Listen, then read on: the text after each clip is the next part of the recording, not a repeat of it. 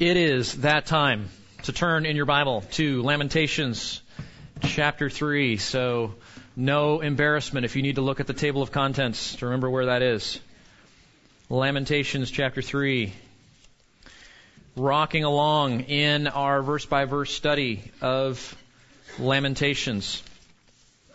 Uh, while you're turning there, just some quick background here. We, we are talking about a small little book of poetry, five chapters, arranged in a beautiful acrostic way, uh, uh, meaning each line follows successive letters of the alphabet in most of the chapters.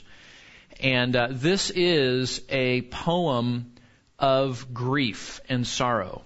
Uh, it is occasioned by the most horrific event in the life of the Israelites, second only maybe to the um, captivity in Egypt where the Israelites were enslaved, uh, and that is the Babylonian captivity. This happens uh, in the dawn of the 6th century BC.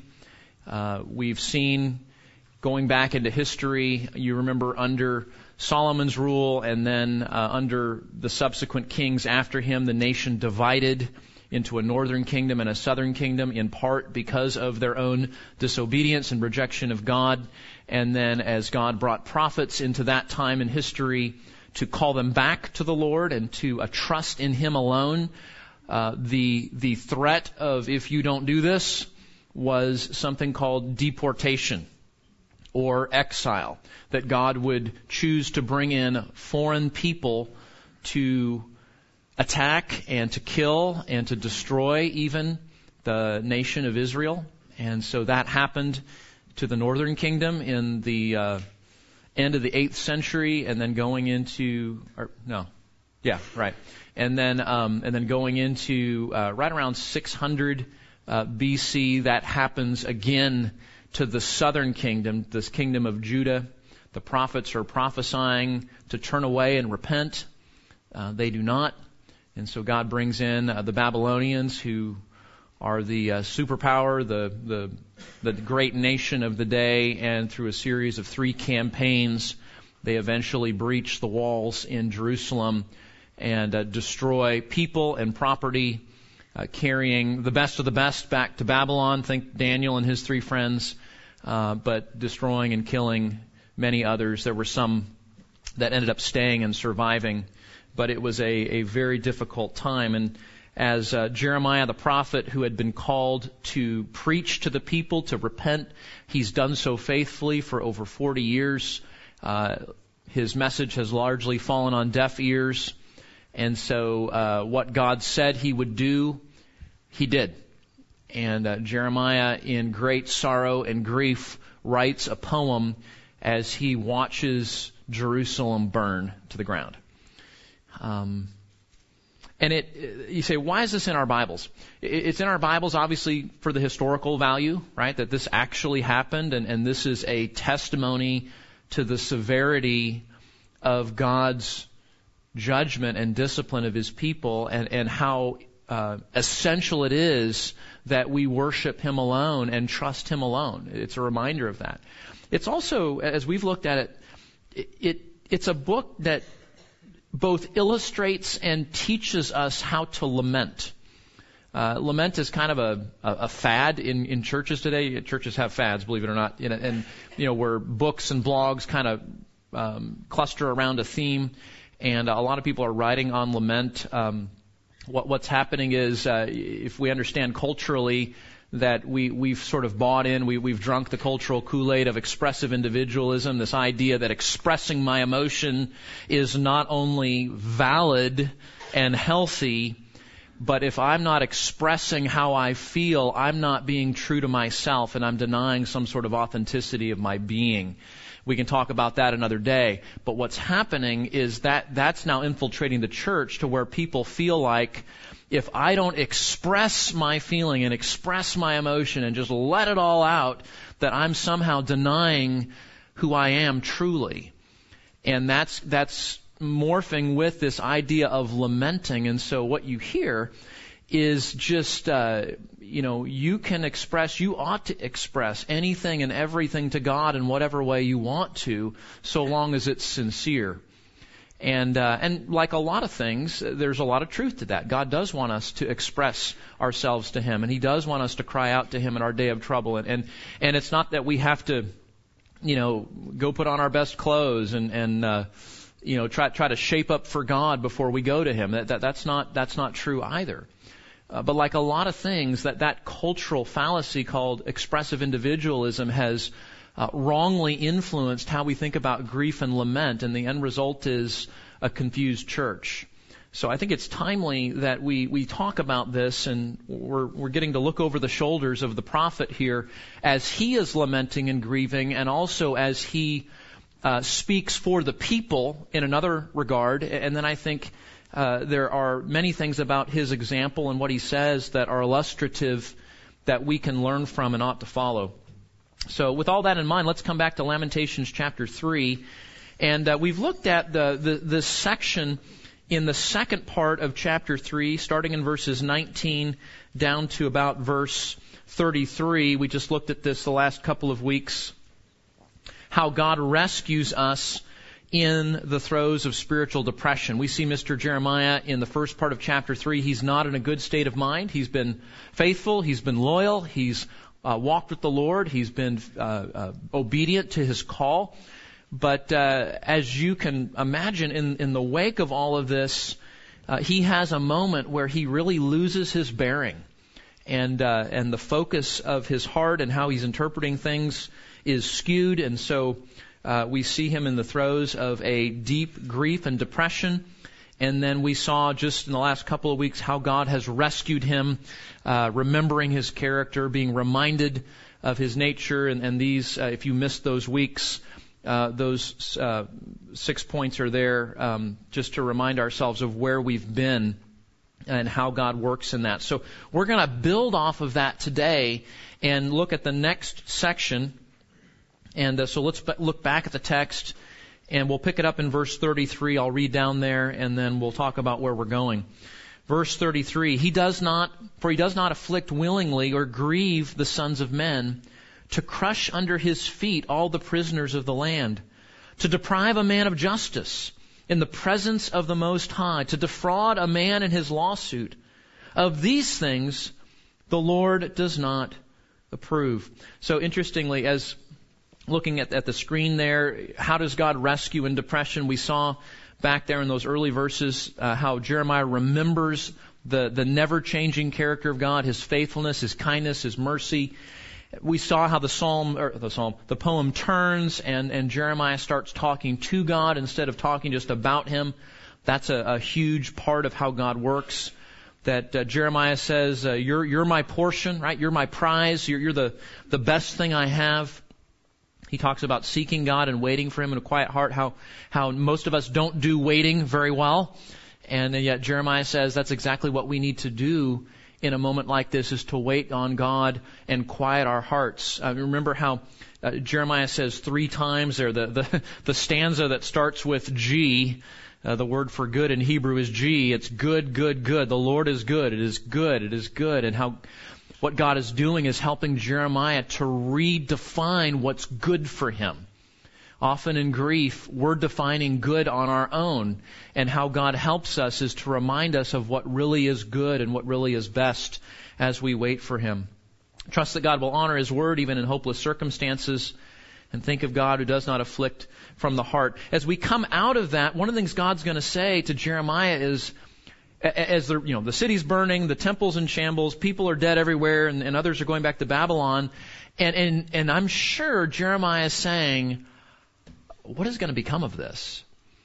And so, looking back at the text, God reminds him that uh, nothing that is happening escapes the notice of God, and God will bring every act to justice. So he says here uh, in verse 33, he does not aff- afflict willingly or grieve the sons of men. That's kind of where we left off last time.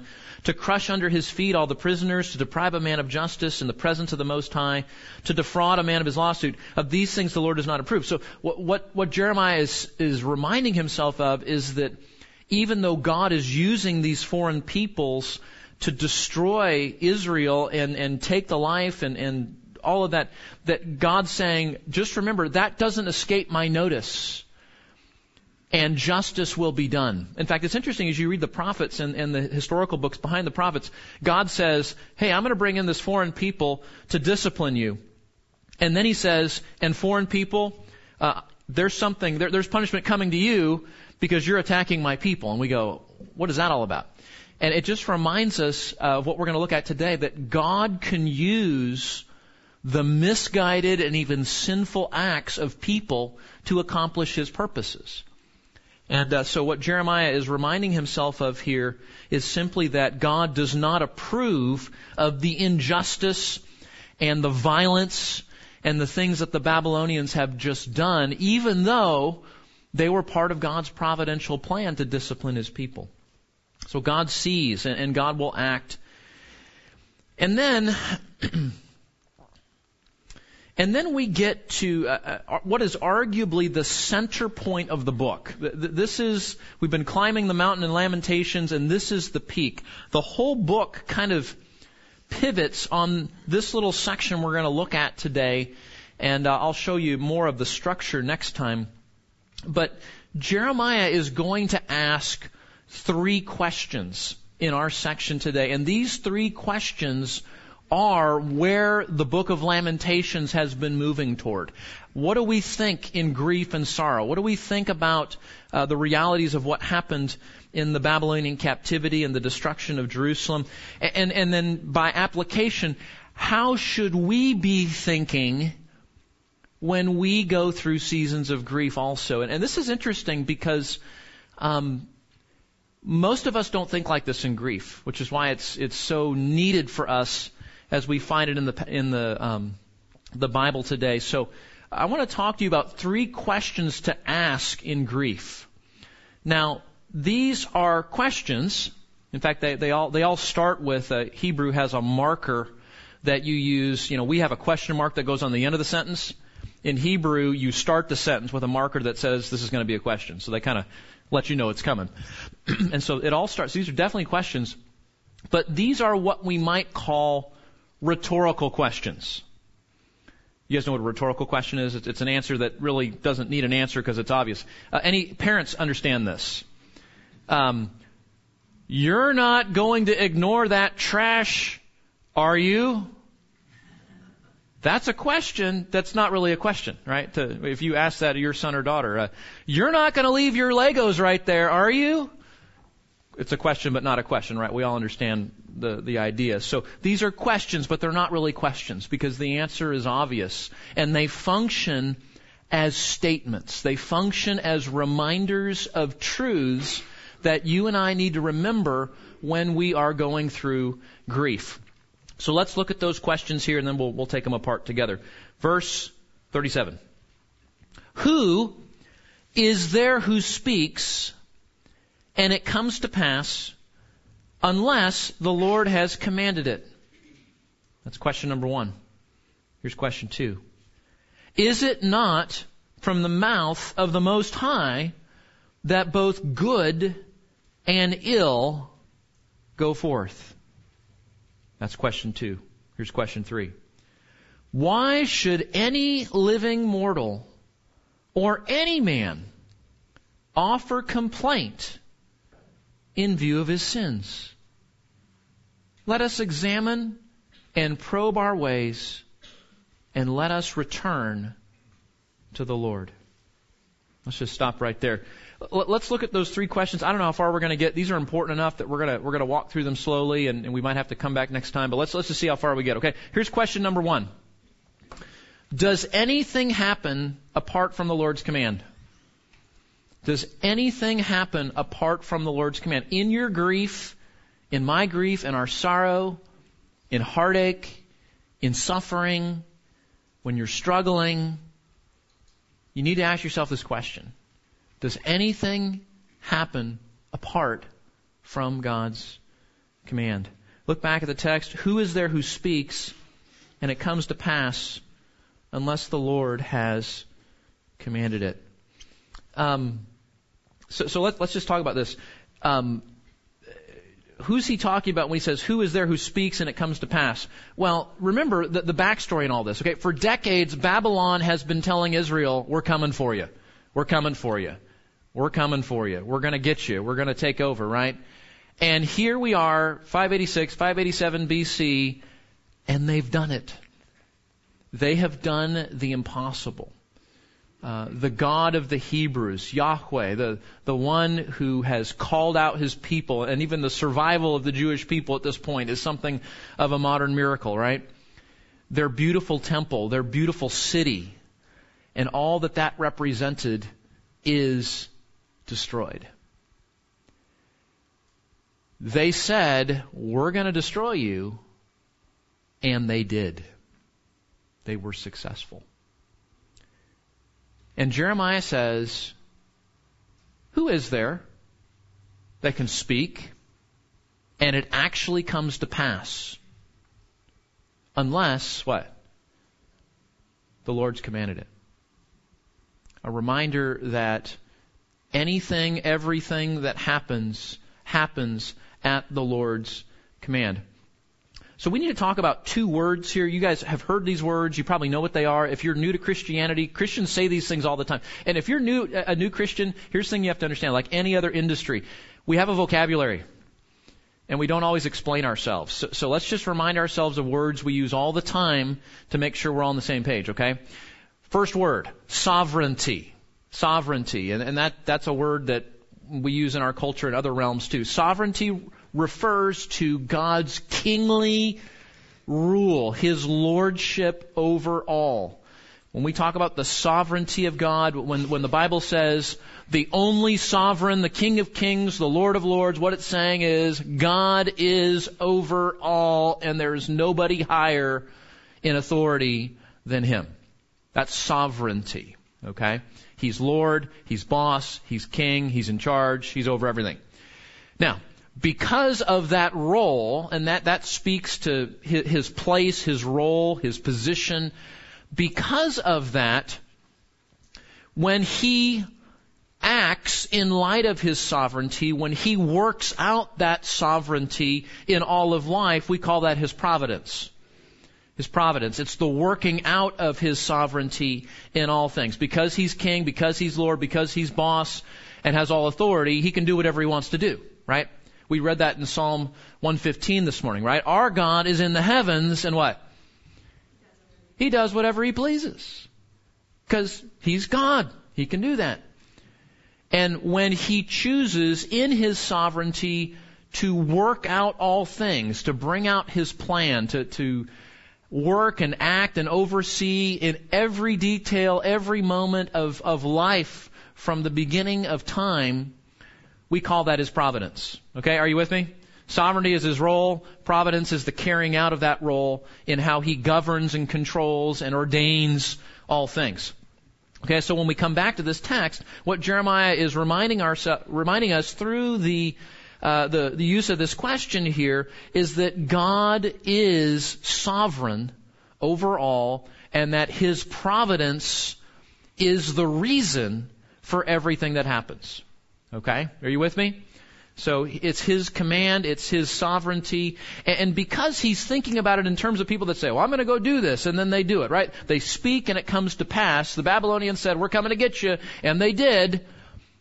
We recognize that that demonstrates God's sovereignty over people. Now, uh, just, let's just stop for a minute and, and think about this. Is it ever hard when you realize that um, you and I don't control other people.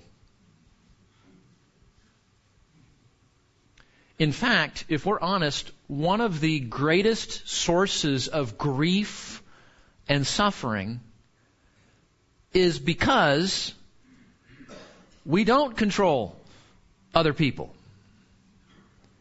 Um, now, now, there are stewardships, right? There, there, we, have, we have a role with those people. We, we, we love them. We might give godly counsel. We, we might warn them when, when they're little. We have a responsibility to make sure they don't kill themselves, you know, when they're kids and whatnot. But, but we recognize, even though we do have certain roles in certain jurisdictions, at the end of the day, we do not and we cannot actually control other people.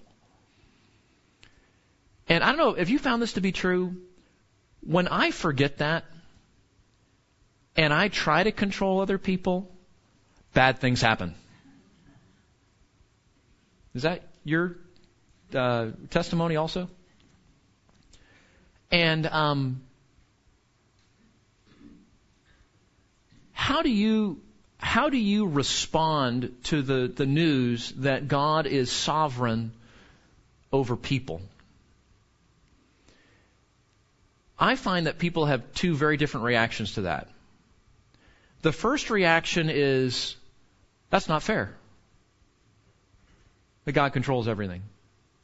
How's that? How's that fair? How's that right? How's that right? Um, and uh, and we fight against it.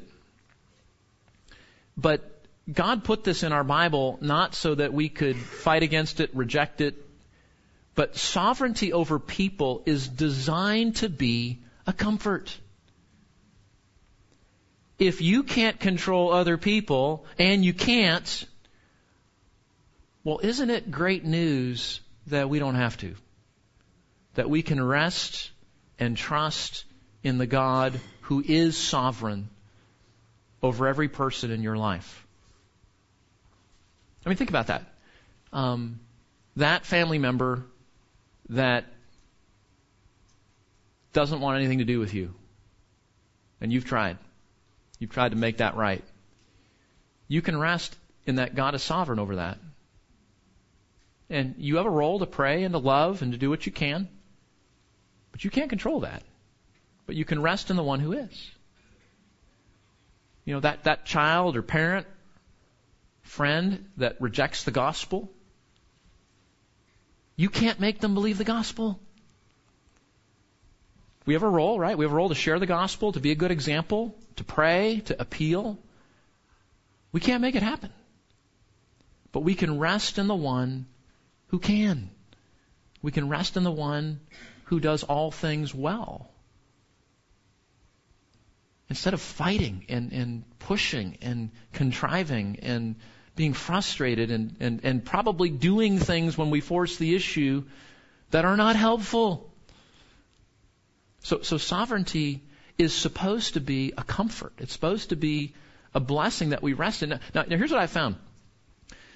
Your response to sovereignty depends completely on who you believe God is and if you trust Him or not. Uh, I was reading a quote from a, a famous, uh, famous, uh, he's a, a theologian from another era, and, and he talked about how we fight against, the, the reason we fight against sovereignty, that that arises out of a suspicion of God's heart. We fight the sovereignty of God because we're suspicious of his heart. Is he good? Is he wise? Do I, can I trust him? And so when we think about this first question, you know, the, you know, to, to the Israelites, the, the, the purpose of this is, remember, this hasn't happened by accident. This has happened because God has ordained that it would happen. God is sovereign over the Babylonians doing what they've done. Right? But we can rest and trust that because God is over it, that He has a good and wise purpose, even though it was a horrible event. And I think our takeaway is, are we willing to trust and rest that God is sovereign over the people of our life? And that's hard sometimes, isn't it? A lot of our grief happens because um, people have hurt us. People have rejected us. Uh, people have misunderstood us. They, have abused us, they, they, and worse. Can we come back and believe that God really is over everything? He's sovereign, especially over people. Well, there's another question Jeremiah wants us to ask in our grief. Here it is. Isn't it true that both good and hard times come from God? Isn't it good? Isn't it true that both good and hard times come from God? This is hard because I, again, I think that somewhere along the way, as we learn Christianity, whether we grow up in the church or whether we, we come in later in life, we, we have this notion that when I'm doing what I'm supposed to be doing, God makes my life pleasant. Or maybe just because I'm a Christian right now and I'm a part of God's family, that, that God is obligated to make my life easy and nice and fun and peaceful. And um, just be honest. Do we tend to do this? When you get your way, don't you say things like this? God is so good. He's so great. He's so gracious. And when you don't get your way, God is so good. He's so great. No, we don't do that, do we? But He is. And so uh, we, there, there's this like major alignment that needs to, realignment that needs to happen in our heart that says, is God good and gracious and kind and, and wise when I get what I want? Yes, He is. But when our plans are thwarted, or when He redirects our steps, or when hard things, suffering things, difficult things, horrible things happen, God hasn't changed. And this question is designed to ask us do we really believe that both good things and hard things equally come from the wise, gracious, good hand of our Father? You know, I suppose if, if we were to poll the three year olds this morning, um, they would probably have a similar theology you know, when dad takes me to Dairy Queen, he's a good dad, right? When dad, you know, takes away, uh, they wouldn't have an Xbox at three years old. Well, some kids might have an Xbox at three years old. I hope they don't. But, you know, when dad takes away my Xbox, when he uh, sends me to bed early, when he has to discipline me because I was naughty, I'm not prone to think of him as a good dad. In fact, I might think the opposite. I might think my dad doesn't love me. That he's not good. That he's out to get me or destroy me or, right? Um, and, I, and I'm, I'm afraid to say this. I, I don't mean this insulting, but I'll just, I'll just speak for myself. I am a spiritual toddler in my heart a lot of times because I do the same thing. Maybe you do too. Look back at the text, verse 38. Is it not from the mouth of the Most High that both good and ill go forth? Doesn't it all come from God? On your notes here, uh, your Bible may say something a little bit different, and, and maybe you've heard messages or you have a footnote uh, in your Bible. We got to talk about that little phrase, good and ill. Literally, good and evil. And, and we can trip over that if we don't understand what Jeremiah means and what he doesn't mean there. Um, what he doesn't mean, he's not talking about moral good and evil. The word can be used in both senses, moral evil or just bad things or calamity, we might say. And actually, in the book of Lamentations, this word is used both ways. Um, when it's used in that back to back, there's a a lot of languages do this. Uh, you use two, two terms like that to speak collectively. And what Jeremiah is saying is, doesn't everything that happen in life come from him? That's what he's saying. And he's saying good things and bad things, right? Pleasant things and catastrophic, catastrophic events. He's not talking about moral evil in the sense of saying God causes moral evil and sin. And I put a couple verses down here just, just to make sure that that's the right interpretation. There is no evil in God. God is not the author of evil. First John reminds us of that. God is light, and in him there is no darkness at all. Okay? Not even a little bit. And uh, James remind us, reminds us just a couple doors down that God cannot commit evil and he does not tempt others to evil. There's no evil in him. He's not the source of moral evil. He can't commit evil. He doesn't tempt others to commit evil. Okay, that's the, the consistent message of Scripture. So we can kind of relax and understand that's not what Jeremiah is saying here.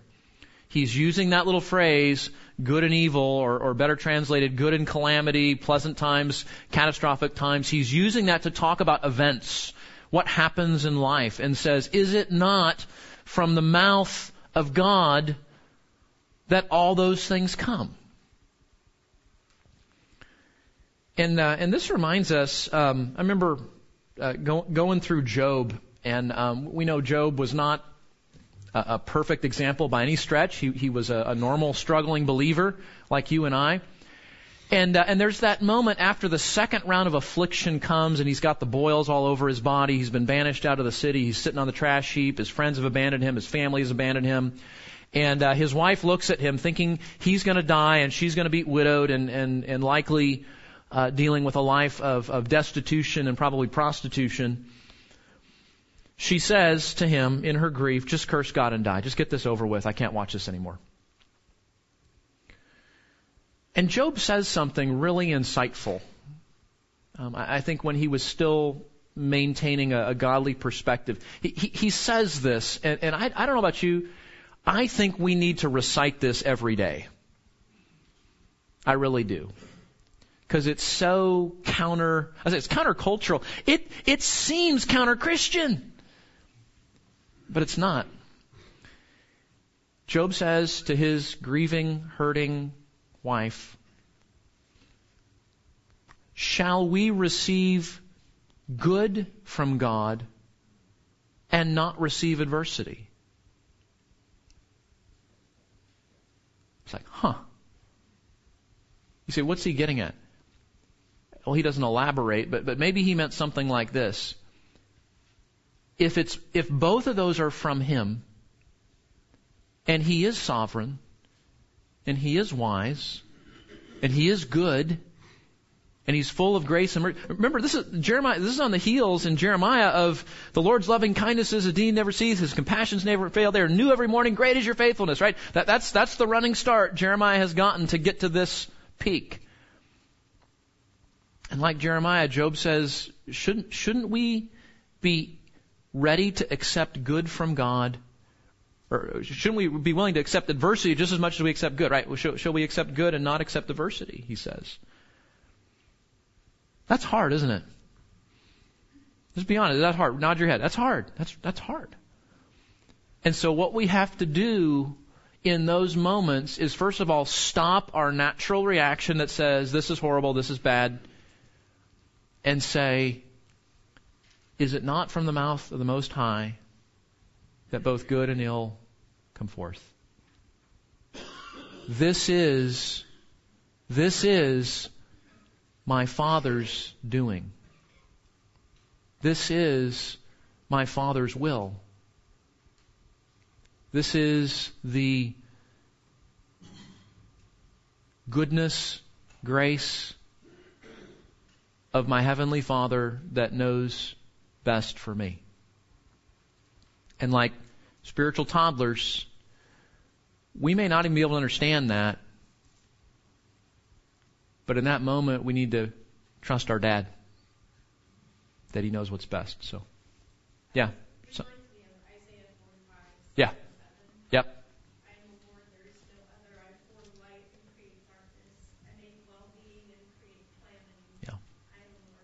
Yeah, yeah, that's 45:7 is the parallel to this. Yeah, yeah, and, and Isaiah is more explicit there, but he's saying the same thing. Um, so, so here's here's the challenge, guys. We can believe that God is good and nice and kind and loving when He gives us what we want. And that when we don't get our way, He's angry, He doesn't love us, we did something wrong. We, we can live like that. What Jeremiah is challenging us is to believe that both the good and hard things come from His good and gracious hand, and that um, and that we can trust Him when that happens.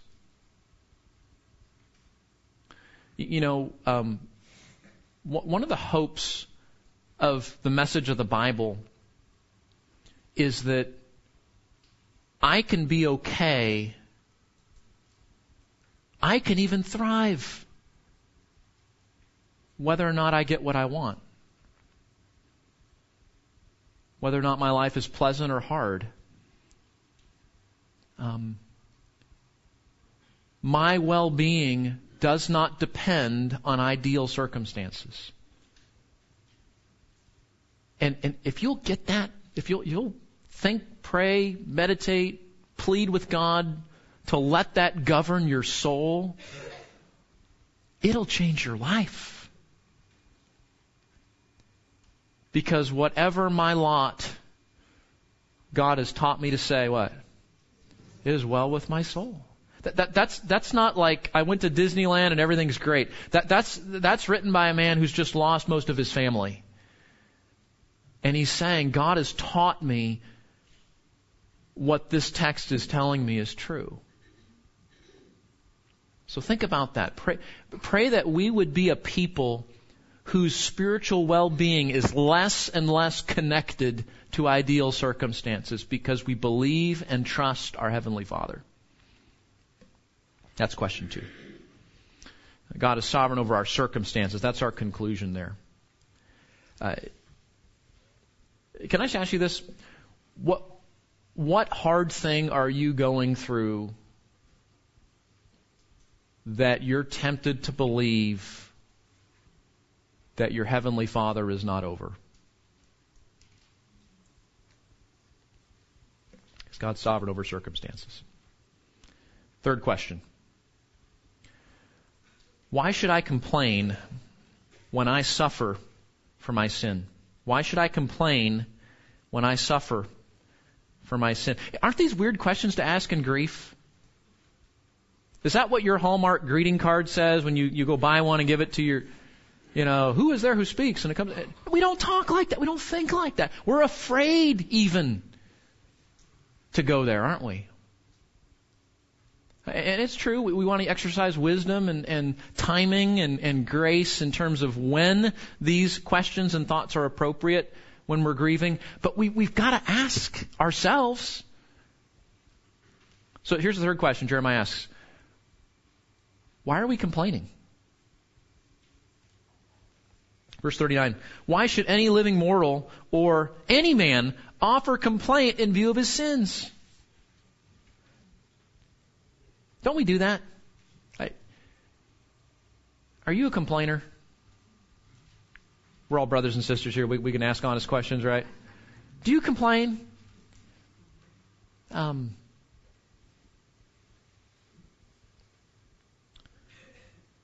complaining, I think, is uh, a struggle we all face. Why is he asking this? Well, there's two levels of this, okay? In the immediate context, why has all this calamity just happened?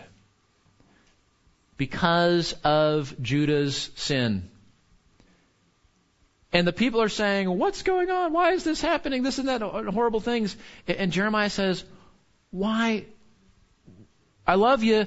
Why are you surprised? Why, do we complain when we so that's kind of the first level here. When i'm reaping what i've sown by by experiencing the negative consequences of my own sin and then i complain about it that doesn't make sense does it? Jeremiah says why should i complain when i suffer for my sin? But but can i add a second level to that? I, I don't i don't think this is uh, what jeremiah is particularly having in mind but this is true biblically so I'm going to add this because I, I, I think it's helpful. How about this? Why do I complain when I'm experiencing suffering for any reason, whether I'm you know, directly sinning and reaping the consequences or not, knowing that I deserve much worse because of my basic depravity? What did Job say again? Naked I came, from my mother's womb, naked I shall return. The Lord gives, and the Lord takes away. It's all grace. it's all grace. Um, what did Paul tell the Ephesians? We were by nature children deserving wrath.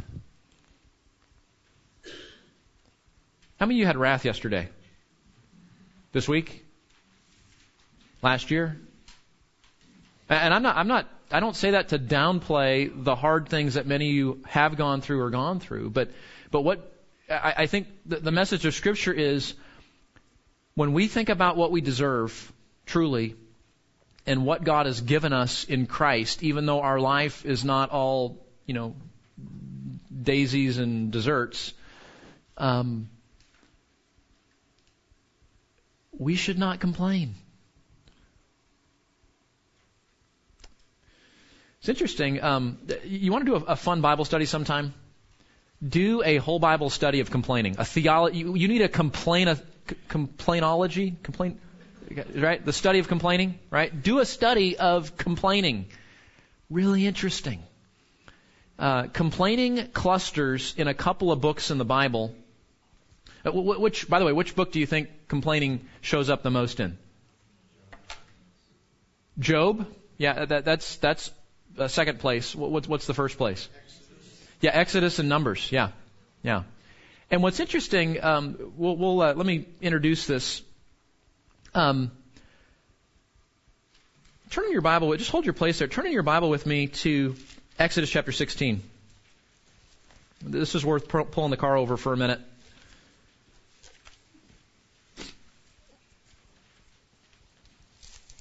I, I think this is something we could all work on. Um, so, so here, here's the story, right? After 400 years, God brings the Israelites out of the land of Egypt with a mighty hand and an outstretched arm. The ten plagues, Pharaoh and his army die in the in the uh, um, the Red Sea, and yeah, right. And we're going to the we're going to Sinai. We're going to the Promised Land. We're going to get the commands of God, right? And God says in Exodus 16, in the context, chapter 16, verse 2. Then, this is on the way to Sinai, the whole congregation of the sons of Israel grumbled against Moses and Aaron in the wilderness. And the sons of Israel said to them, Would that we have died by the Lord's hand in the land of Egypt, when we sat by the pot of meat, when we ate bread to the full. For you have brought us out of this wilderness to kill this whole assembly with hunger. Isn't it interesting in our complaining how we rewrite history, how we interpret things according to our own wishes instead of to reality. Verse 4. Then the Lord said to Moses, Behold, I will rain bread from heaven for you, and the people shall go out and gather a day's portion every day, so that I may, what does it say? Test them whether or not they will walk in my instructions. And the whole thing with the manna, that wasn't like God couldn't have brought in the Grumps truck or, you know, the, right? It was all about what? Will you trust me? And so what we see, and this is, I, I gave you some verses there if you want to start your study. Complaining often reveals a failed test of trust.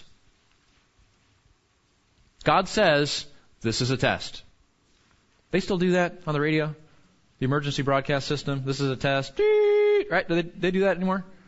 No one listens to the radio anymore. You guys are on Spotify. I know, I know. Um, right? God says, this is a test. It's a test of will you, tr- will you trust me? Because they're complaining, they're grumbling. God says, okay. And isn't it true that when you and I are complaining, it's because in some way we aren't trusting our Heavenly Father. You agree with that? Complaining is saying to God, I don't trust you. And that usually manifests itself in pushing back against His sovereignty. Do you see that? When I'm complaining, what I'm doing is I'm saying, I don't like how you're running the universe. So it, it, it's pushing back against God's plan. It, it's, it's, it's pushing back against His sovereignty, but it's also doing what? It's accusing God that He doesn't know what He's doing. It's accusing God that He doesn't know what's best. We know what's best.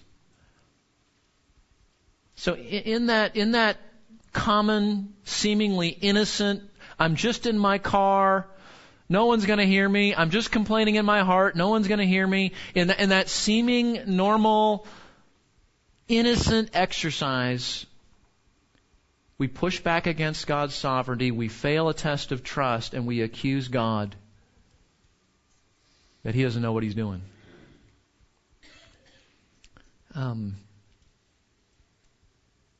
isn't it better to rest in and trust in and submit to our Heavenly Father who does all things well? You're going to be a much more pleasant person to be around if you live like that and don't complain. But much more seriously, um, to have a quiet heart, to not react in anxiety and fear and over control and anger and frustration when things don't go the way we want. Why? Because we know our Heavenly Father we believe that He controls all things.